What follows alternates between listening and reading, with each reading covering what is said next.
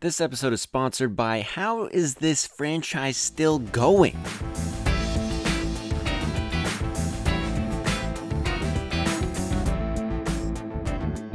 Hello, and welcome back to the Bargain Bin Movie Podcast, where we're going to talk a little bit about some franchises that are somehow still going.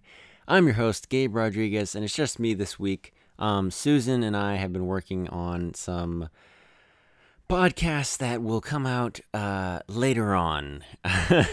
uh, we talked with Troy about the about episode one and episode two, and we're making our way all the way through the prequel trilogy. Unfortunately, Susan's not going to watch the third one, so uh, it'll just be me and Troy for that one. I'm not sure when I'm going to release those, but uh, I'm hoping at least one of them will kind of line up with um, the, the the next Star Wars movie to come out. So um, probably in the next couple of months, it's spaced out a bit.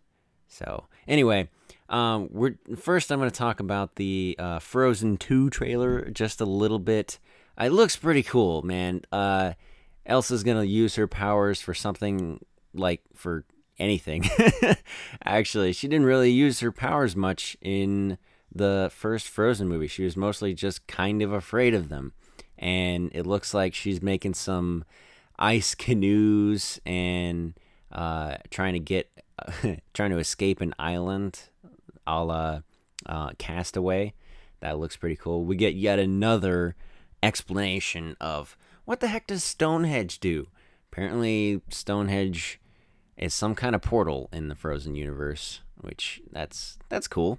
You know, I I don't know if I mind this whole you know exp- let's explain what Stonehenge is necessarily because I don't know I if I ever wrote a story I'd definitely play with some of that kind of mythology like what is uh like what is the Bermuda Triangle is something that I've kind of played with watching her just like make ice out of like waves and stuff.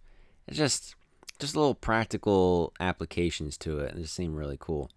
And then apparently there's some other force at play here because there's like a there's an underwater like ice. I don't know if it's is it an ice horse or just a water horse. I don't even know. I guess it looks like a water horse made out of bubbles or something. But all this just looks really cool. I love the I love nymphs and like water nymphs and tree nymphs and all this type of stuff. Like all the that's why I like Narnia so much. All all the the creatures and the the powers and stuff. So uh, looks real cool. Oh, also something that was a problem for like for the first Frozen was way too many characters. Just uh, I think it's the honest trailers for Frozen it's like, oh, we we've got uh we've got two princesses, we've got two bad guys, we got two love interests. It's all it's just too much, man. And uh, Tangled did it better. So this, not too many characters. We've got uh, we've got the two sisters. We've got um oh geez, it's not Hans, it's the other guy. Uh, the good the good prince. He wasn't a prince, but you know you know what I mean. The good love interest guy, and uh, Olaf which is apparently the only memorable character in this whole thing. So be real. It'll be real good. Oh, and the does the most count? The reindeer, whatever he is, does that count? He's there too. So real good. All right. So about the Men in Black franchise. I don't know. I've watched. I apparently I've seen Men in Black two all the way through. So I'm just gonna be talking about the first and second Men in Black because uh, I just watched them recently, and uh, I'd seen Men in Black 2 before, but it's it just it's not very memorable, and it's better than the first one. Um, I'm just gonna spoil these. They're it, the basic plot is always apparently, and it's this is definitely true about the first two. There's a, a thing that we have to get before the other people, before the aliens get it, uh, in order to deliver it to the other aliens or to whatever, get it off the planet uh, before the bad aliens blow up the Earth. And then at the end, you find out that the the Earth is in a locker room or actually a marble, and there's nothing else outside of the universe other than the, beyond this galaxy. And it's just like, wow, that was cool, I guess. It just gave me an existential crisis, even though this whole movie has just been really stupid. Like, it's fun, but also there are no stakes because, like, and it's and it's funny sometimes, but th- there's no stakes because anytime Will Smith or anybody gets thrown around, they just land in a pile of like plastic tubes or even if they land on the ground they just kind of like oh man that hurt and they just get up and they're fine. Like these aren't super powered human beings. They're just dudes that happen to their that their job happens to be dealing with aliens all the time the the basic idea is pretty cool. Like um, agent k who's played by tommy lee jones um, was one of the like founding members of this agency that takes care of aliens like immigrating to the immigrating to Earth and um, also like keeps aliens that are criminals off the planet and kind of deals with other uh, alien races and governments in order to facilitate hey you want this guy back? We'll give him back to you and you can put him back in jail. And if they pose a threat, like a deadly threat, they will use deadly force against these aliens. So and and then you throw in the the comedy of these aliens are ridiculous. And also this ridiculous situation of this is this is this guy's like desk job basically dealing with aliens and dealing with deadly aliens on a daily basis. And so that it, it that gets kind of funny to where I don't know they're getting the the alien worm in the second. This is these are all gonna the gags are gonna run together. I'm pretty sure it's in the second one. Yeah, it starts out with there's a giant alien worm living in the subway named Jeff. and uh those kind of things are are funny. There there are funny gags all throughout.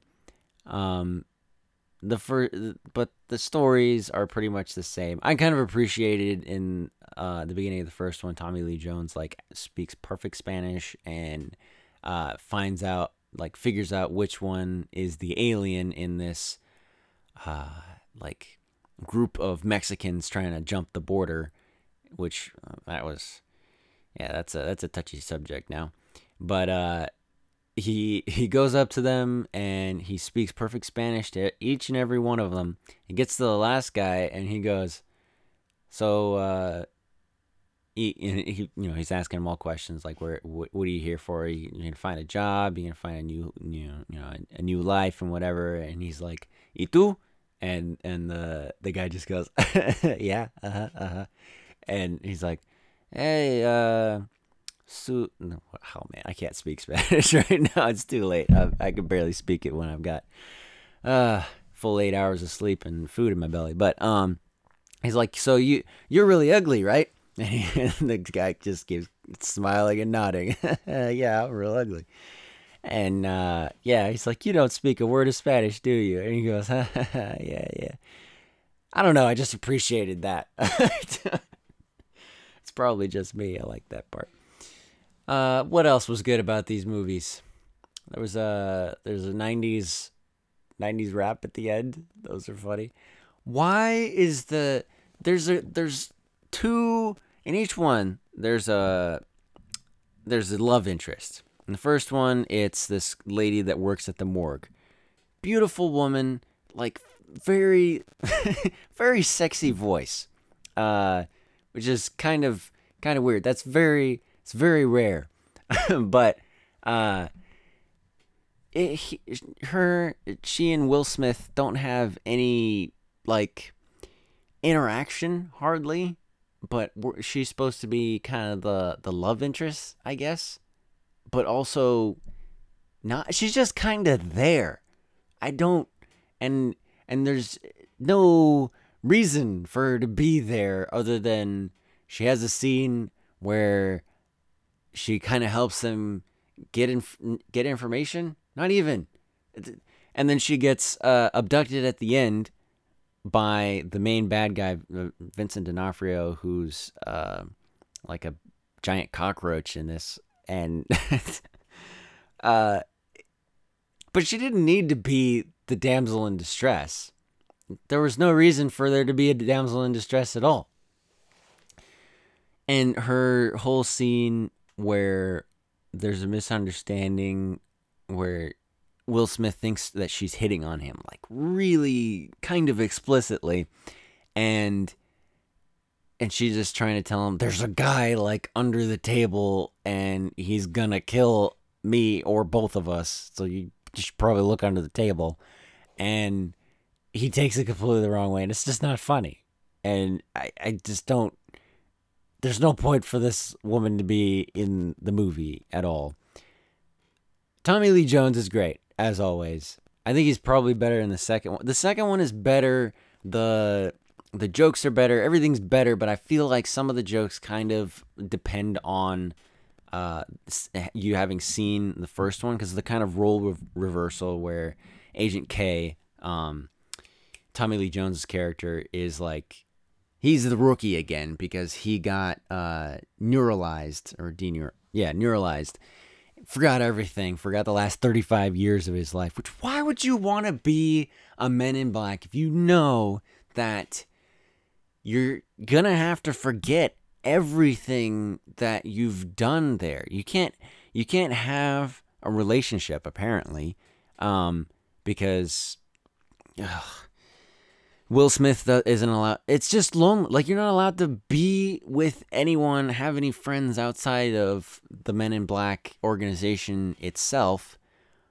And then when once you're done, they neuralize and you can't remember anything from the last whatever how long you were a Men in Black for. It doesn't make any sense. Why would you want to do that?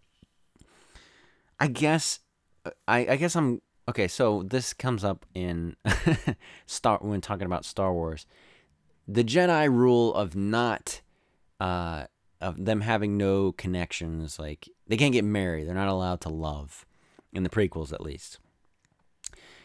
That it doesn't make any sense. They don't have any explanation for that in the movie, and they don't have any explanation really for that in Men in Black, other than you kind of figure that Jedi and Men in Black are both basically superheroes. So they're going by like the Spider Man rule of things. Like you have you have a secret identity with Men in Black. They're ghosts. Whenever someone, whenever they have an interaction with someone, you know, related to an alien, they neuralize them. The people forget that the alien happened, and they forget that the Men in Black was ever the man in black was ever there.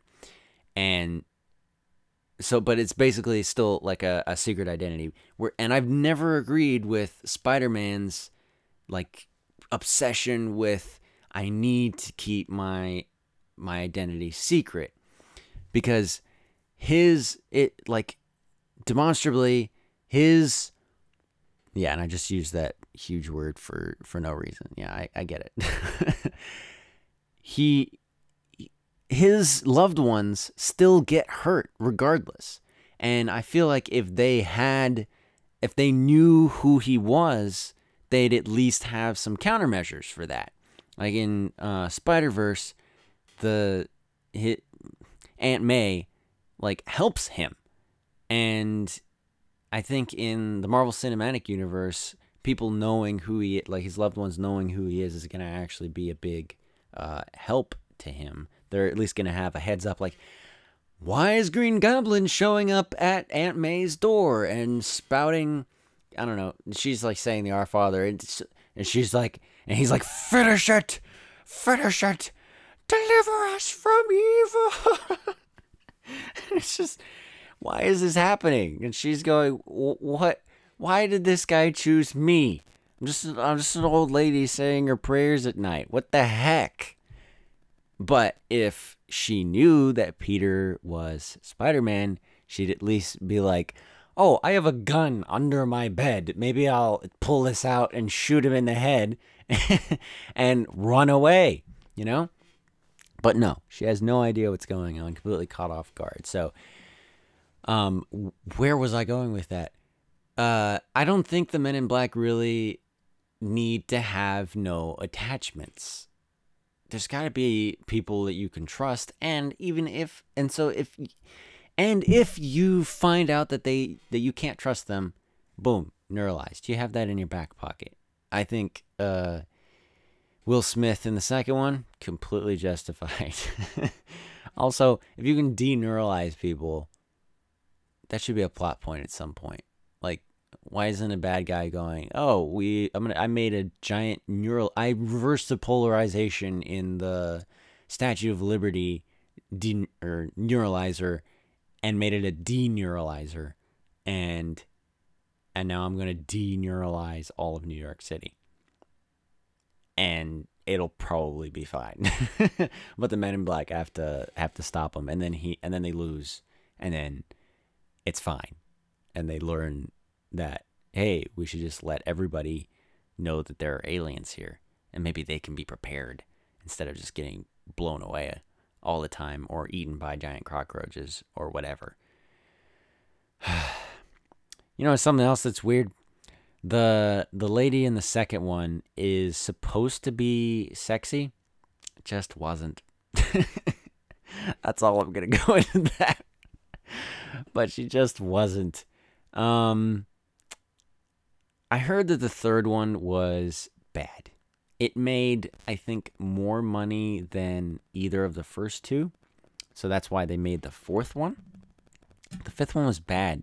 Or the, the third one was bad, and the fourth one is not making money because of that. Because if you go off I really feel like if if it if a movie doesn't make money, but it gets great a great reception, that's what's going to make you money in the next time and the next go around. If it doesn't get a good reception, no matter how much money it makes, the next one's not going to make a whole lot of money. We will see what happens with Avatar 2 because that's something I don't know if I have enough data to really back that up.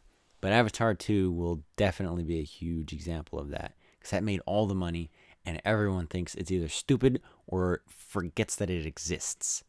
Um, so, because I know that movies that don't have the biggest box office uh, like earnings, but everybody thinks they're amazing, the the next one like makes a lot of money.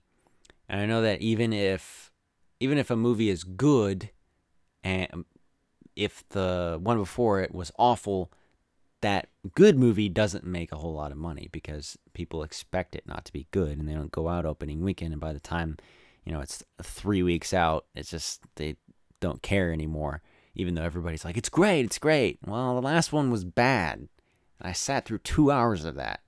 And you've told me for 3 seconds that this one's good. So you know 2 hours kind of overpowers that one, you know, even just a couple of people saying it, it only takes up like, you know, a minute or two of your time. If that makes any sense. I don't know. uh, but that the the last one being bad is a clear like a clear thing in their head whereas this is an abstract idea that other people are saying. So, I don't know.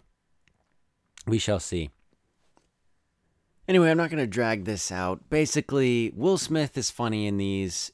Tommy Lee Jones is a good straight man to his like uh, comedian character, and there there are funny parts, there are disgusting parts, there's parts where you will have to cover your children's eyes because there's a, an alien that uh, shapeshifts into a Victoria's Secret model. Um, and there's it's all about the comedy because none of the stakes matter. It's all just a vehicle for jokes. And like I said, some of the jokes land, some of them don't. And some of them just are I oh man, just thinking about it, I guess some of those scenes were supposed to be jokes and they weren't funny. Um, Vincent D'Onofrio's in the first one, but he's not Kingpin, so it's just kind of okay. Uh, yeah, that's about it. They're kind of forgettable. They're 90s movies, early 2000s movies, and what you see is what you get. All right, thank you so much for listening to this very, very short episode of the Bargain Bin Movie Podcast. You can follow me at Gabe in the Box wherever you care to find me. Still working on them videos, still posting them Instagram posts, uh, still doing stupid stuff on Twitter. Patreon.com slash Gabe in the Box. Thank you to Troy for continuing to be a $10 patron. Thank you to Blaine for being a $1 patron. If you you can leave a review on iTunes and I will read it out. Thank you to Becky who has already written a just a just a beautiful beautiful review. And thank you for listening. And I will talk to you next time. Bye-bye.